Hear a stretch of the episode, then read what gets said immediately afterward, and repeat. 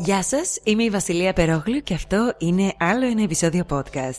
Μετά από ένα μεγάλο διάλειμμα, γιατί μου έχουν συμβεί πάρα πολλά στη ζωή μου, έχω μετακομίσει, έχω αλλάξει το γραφείο μου, έχω ξαναγυρίσει, έχω ξαναφύγει, έχω ξανακάνει χίλια πράγματα. Νομίζω όλοι μας γενικά έχουμε περάσει πολλά περίεργα αυτή την περίοδο.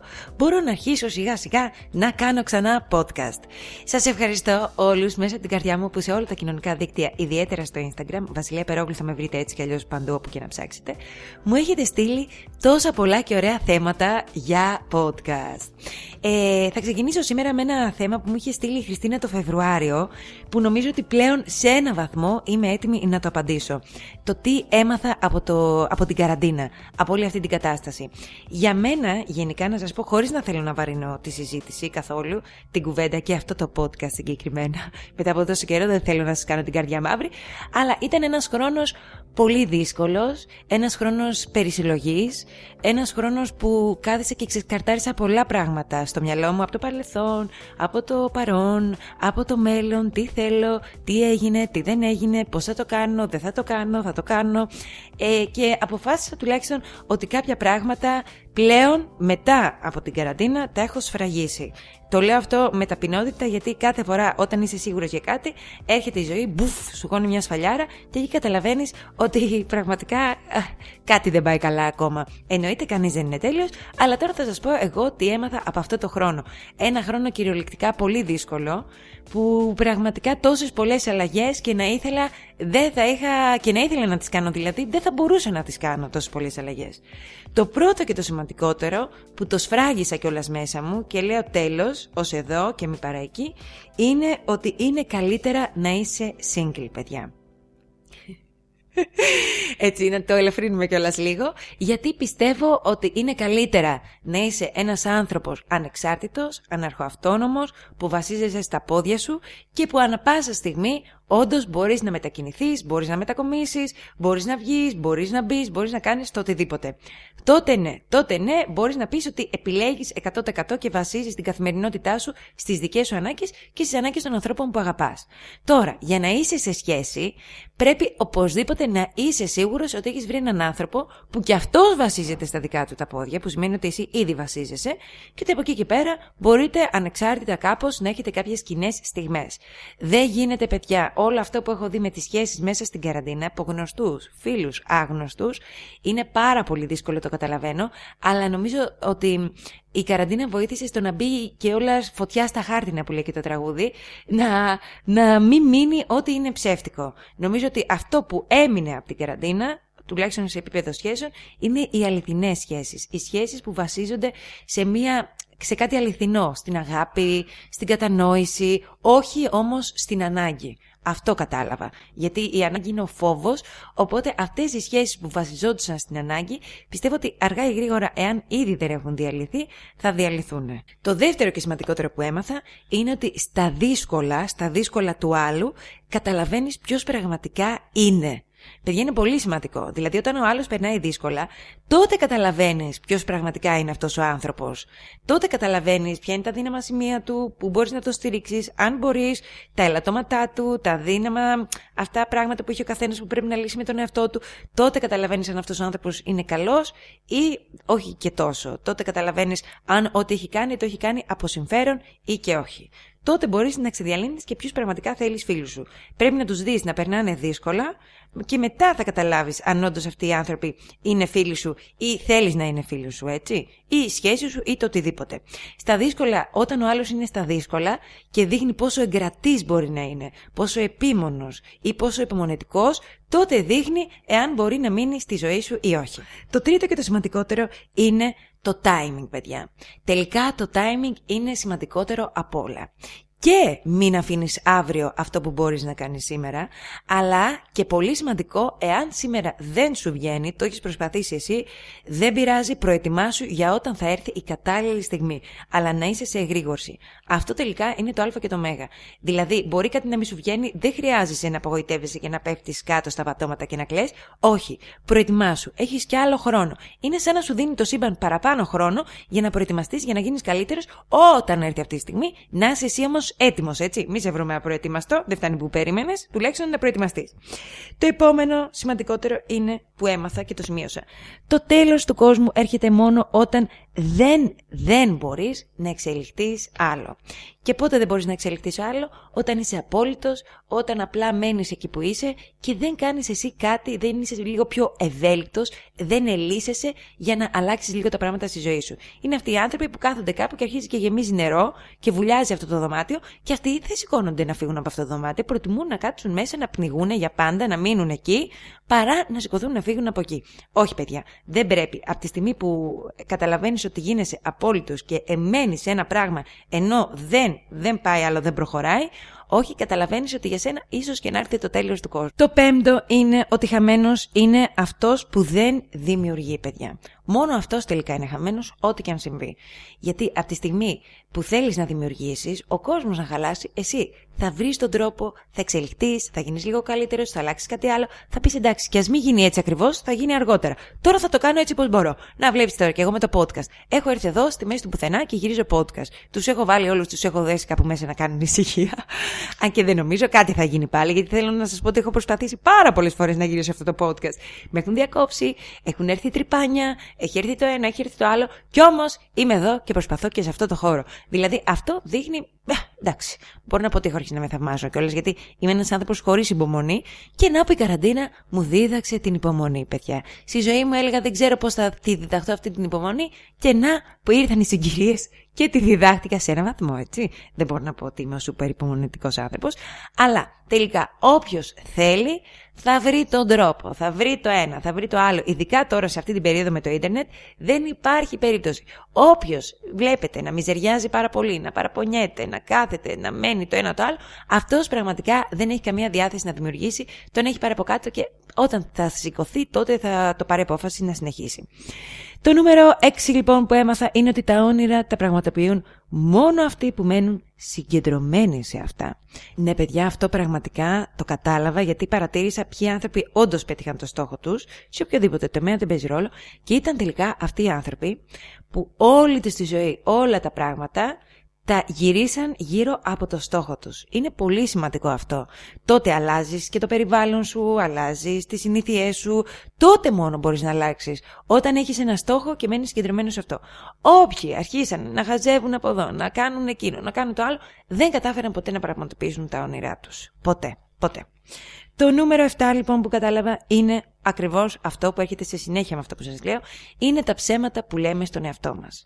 Είναι, παιδιά, διάφορα ψέματα που λέμε, που δεν έχουμε καταλάβει και εμείς οι ίδιοι ότι τα λέμε στον εαυτό μας, μέχρι που έρχεται κάποια στιγμή και μας ξεσκεπάζει για μας τους ίδιους και καταλαβαίνουμε ότι λέμε ψέματα στον εαυτό μας. Είναι δύσκολο, θέλει θάρρος, θέλει γερό στο μάχη, γιατί αυτά τα ψέματα τα έχεις πει εσύ κιόλας, δεν μπορείς να κατηγορήσεις και κάποιον άλλον, για να καταλάβεις ότι όντως έλεγες ψέματα στον εαυτό σου. Έλεγες ψέματα στον εαυτό σου ότι δεν τα κατάφερες επειδή έφταιγε ο άλλος. Γενικά, όταν κατηγορήσεις άλλους, λες πάντα ψέματα στον εαυτό σου. Αυτό είναι το πρώτο τρίκ για να το καταλάβεις. Το επόμενο. Το επόμενο πράγμα που κατάλαβα λοιπόν από, το... από την καραντίνα είναι ότι το περιβάλλον και οι άνθρωποι που έχουμε επιλέξει στο περιβάλλον μας, το κοντινό και όχι μόνο, παίζουν πολύ μεγάλο ρόλο, παιδιά, στη δική μας την πραγματικότητα. Δεν είναι τυχαίο που σου λένε ότι πρέπει οπωσδήποτε να κάνεις ε, παρέα με ανθρώπους που τους θαυμάζεις, ανθρώπους που έχουν καταφέρει πράγματα στη ζωή τους ή που σε εμπνέουν. Είναι πολύ σημαντικό, ακόμα και αυτούς που ακολουθείτε στο Instagram, να σας δίνουν ένα θετικό, ένα θετικό μήνυμα ή ένα μήνυμα πάνω σε αυτά που εσείς οι ίδιοι θέλετε να καταφέρετε. Ε, το παρατήρησα για τον εαυτό μου, ειδικά όταν πας να πέσεις και βλέπεις άτομα που ήδη έχουν πέσει ψυχολογικά γύρω σου, είναι πολύ πιο εύκολο να πέσεις κι εσύ πολύ πιο εύκολα. Ενώ όταν πας να πέσεις και τα άτομα γύρω σου θα σε στηρίξουν, θα είναι λίγο ανεβασμένα, έχουν καταφέρει κάτι, θα σου συζητήσουν. Ζητήσουν κάτι όμορφο, τότε είναι που μπορεί και να μην σηκωθείς, αλλά ξέρεις ότι υπάρχει ελπίδα και ότι θα σηκωθείς αύριο, ρε παιδί μου, δεν χάθηκε ο κόσμος. Αλλά τα άτομα στο περιβάλλον μας παίζουν πάρα πάρα πολύ σημαντικό ρόλο και το περιβάλλον μας γενικότερα. Το επόμενο λοιπόν, το νούμερο εννέα που το καταλάβαμε όλοι νομίζω, είναι ότι πραγματικά, κυριολεκτικά, η καθαριότητα και η οργάνωση είναι μισή αρχοτιά, παιδιά. Είναι θέμα παιδείας ξεκάθαρα. Είναι θέμα παιδείας. Δεν γίνεται, εάν ένας χώρος δεν είναι καθαρός, δεν είναι οργανωμένος, εσύ να κάνεις τίποτα δημιουργικό μέσα σε αυτό το χώρο. Θα μου πεις και καλλιτέχνες που δημιουργούν το ένα το άλλο. Εντάξει, αυτοί εκφράζονται. Άλλο, άλλο αυτά. Αυτοί εκφράζονται εκείνη τη στιγμή και κάνουν ό,τι καλύτερο μπορούν για να εκφραστούν. Δεν σημαίνει ότι είναι οι τέλειοι. Όχι, έχουν ένα ταλέντο και προσπαθούν να το εκφράσουν με ό,τι μέσα έχουν εκείνη τη στιγμή. Μην κοιτάτε αυτούς. Εσείς να κοιτάτε τον εαυτό σας. Είναι πολύ σημαντικό τελικά να είσαι σε ένα περιβάλλον καθαρό, σε ένα περιβάλλον που το έχεις οργανώσει. Σε βοηθάει πραγματικά να δώσεις τον καλύτερο σου εαυτό και σε βοηθάει να είσαι συγκεντρωμένος στο τι άλλο μπορείς να κάνεις, τις εναλλακτικές σου. Όταν δεν τα έχεις τα πράγματα οργανωμένα στο χώρο σου, δεν τα έχεις και στο μυαλό σου. Δεν ξέρεις. Καταρχάς τι έχεις. Εγώ τώρα που οργάνωσα όλους μου τους χώρους, όλα μου τα πράγματα, πέταξα πάρα πολλά, κατάλαβα καταρχάς πόσο λάθος είναι να κρατάς πράγματα για κάποια άλλη στιγμή. Όχι. Αν δεν το χρησιμοποιήσεις τώρα, κάν το δώρο. Γενικά, είναι πολύ καλό να έχεις στην καθημερινότητά σου τα πράγματά σου να είναι τακτοποιημένα, οργανωτικά. Σας το λέω, δεν είμαι παρθένος στο ζώδιο. Αλλά τελικά βοηθάει πάρα πολύ. Δηλαδή, εμένα με βοήθησε πάρα πολύ, ειδικά όταν έπεσα ψυχολογικά, το γεγονός ότι οργάνωσα το χώρο μου με βοήθησε πολύ να ανέβω περισσότερο. Το νούμερο δέκα είναι ότι όλα, μα όλα τα θέματα γύρω μας και στην πραγματικότητά μας προκύπτουν από έλλειψη παιδείας. Όλα τα θέματα. Όλη η συζήτηση πάει στο είναι θέμα παιδείας. Ό,τι και να έχουμε συζητήσει θα πούμε είναι θέμα παιδείας. Ακόμα και τα δικά μας ελαττώματα και, τα πώς, και το πώς τα διαχειριζόμαστε είναι θέμα δικής μας παιδείας και θέμα του πόσο εμείς έχουμε δουλέψει με τον εαυτό μας, παιδιά. Είναι μεγάλη υπόθεση τελικά η παιδεία και το λέω αυτό γιατί εντάξει, εμείς ό,τι κάνουμε, κάνουμε καθημερινά. Το λέω κυρίως για εσάς που έχετε παιδιά ή έχετε ανήψια ή έχετε γνωστούς, να ξέρετε ότι είναι θέμα παιδείας και ότι αυτά πρέπει να μπαίνουν βάσεις από όταν είσαι σε μικρή ηλικία.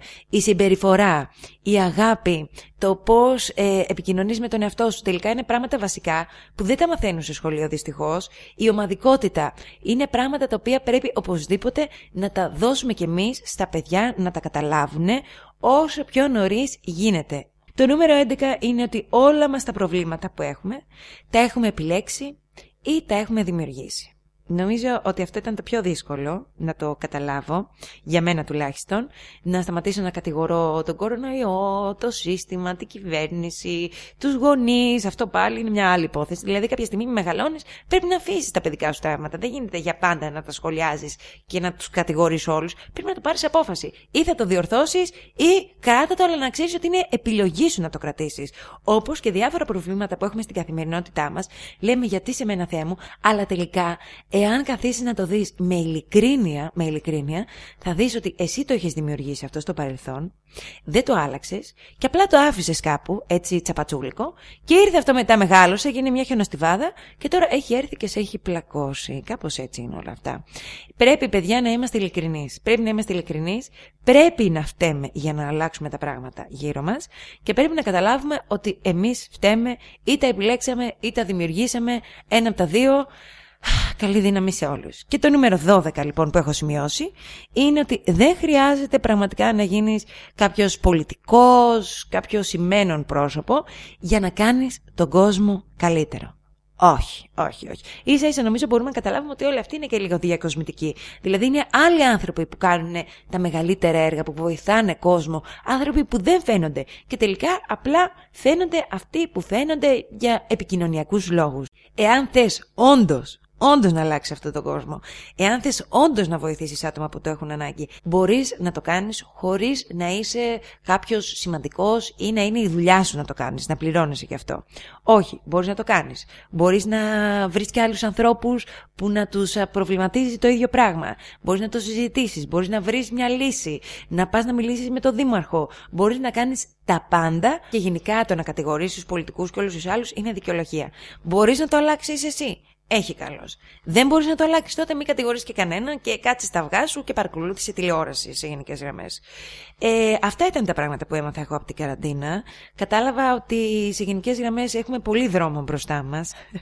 Τώρα, ειδικά που θα ανοίξουν και οι καφετέρειες, θα το καταλάβουμε όλοι περισσότερο. Ναι, θα εκνευριστούμε, δεν πειράζει, όλα καλά θα πάνε. Αυτά ήταν αυτά που προσπαθώ και εγώ να διορθώσω. Γενικά, δεν σας λέω ότι είμαι τέλεια, τίποτα από όλα αυτά δεν έχω καταφέρει σε ένα μεγάλο βαθμό. Αλλά το να κάθεσαι και να τα σκέφτεσαι και να τα βλέπεις πετύχεις στην ίδια σου τη ζωή, έτσι, στην ίδια σου τη ζωή, θέλει καταρχάς δύναμη, θέλει κουράγιο και μετά ίσως, ίσως μπορείς σιγά σιγά να αρχίσεις να παίρνεις κάποιες αποφάσεις και δραστικά να το βάζεις σε πράξη και στη ζωή σου. Γενικά όλα είναι μια απόφαση. Μέχρι να σου έρθει αυτή, γενικά και οι θεωρίες καλές είναι, αλλά εάν δεν το κάνεις πράξη αυτό, τότε κάτι πάει λάθος σε σένα. Τότε πρέπει να βρεις τον τρόπο να δεις πώς μπορείς να το κάνεις πράξη. Και για μένα δεν το κάνεις πράξη, γιατί δεν έχεις καταλάβει πόσο σημαντικό είναι για σένα αυτό. Δηλαδή, είναι όλα θέμα θέλησης, παιδιά. Και αυτό το κατάλαβα μέσα στην καραντίνα επίσης. Γιατί είδα πολλά άτομα που μέσα στην καραντίνα πέσανε και εξαφανίστηκαν και περιμένουν να έρθει να γίνει ένα θαύμα. Και πάρα πολλά άλλα που μέσα στην καραντίνα αλλάξανε τρόπο ζωής, αλλάξανε ζωή, αλλάξανε μέρος, αλλάξανε τα πάντα και γίνανε πολύ καλύτεροι. Αυτούς τους ανθρώπους πραγματικά τους θαυμάζω. Και χαίρομαι που υπάρχουν. Τώρα θα μου πεις, Βασιλεία, εσύ σε ποιους ανθρώπους ανήκεις? Δεν ξέρω, ανήκω ίσως σε αυτούς που, που συνεχίζουν να κάνουν ό,τι καλύτερο μπορούν από αυτό το μέσο, από αυτό το μέρος που είναι. Και βλέποντας και κάνοντας, παιδιά. Βλέποντας και κάνοντας και σιγά σιγά θα έρθουν και τα υπόλοιπα. Κάπως έτσι το βλέπω εγώ προσωπικά. Λοιπόν, μου έχετε ζητήσει και άλλα θέματα να κάνουμε και για τους singles, τώρα που θα ανοίξει η καραντίνα και τα σχετικά οι καφετέριες. Μου έχετε ζητήσει και για θέματα θρησκείας και τα σχετικά.